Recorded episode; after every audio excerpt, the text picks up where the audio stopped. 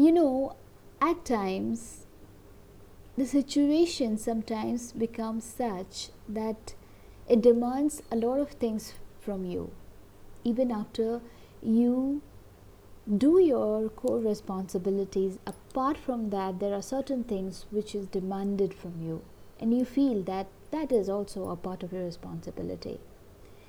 And you desperately you know want to perform that responsibility you want to do something.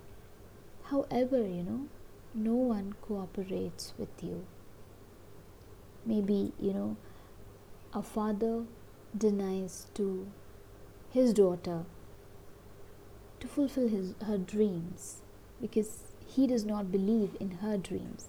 Maybe a wife needs something from her husband because she thinks that's right but her husband does not listen. Maybe someone who is trying to fetch their dreams, no one believes in them, no one helps. It's kind of the situation that, you know, we become dependent on those people to help us, to cooperate with us.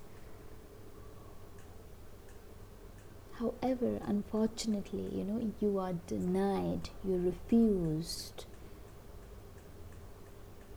What would you do? Would you curse your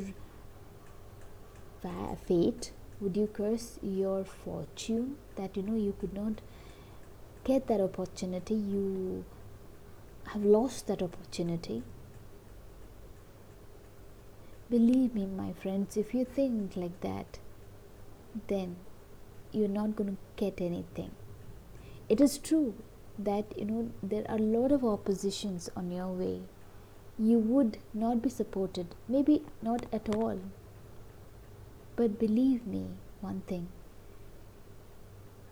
that if you believe in your strength and capabilities just remember one thing that is more than enough to fulfill your dreams fulfill your goals that will take you ahead towards your destination. You do not need anyone's support. Rather, that time would come when you would give support to them, those who have denied.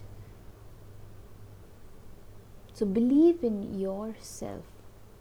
And when you are denied, you're refused, get firm and stronger and stronger. Remember that that is a time when you build your self confidence.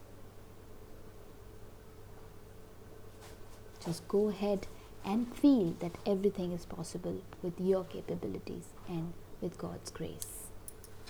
Thank you so much for listening. I hope it helps. Catch you soon.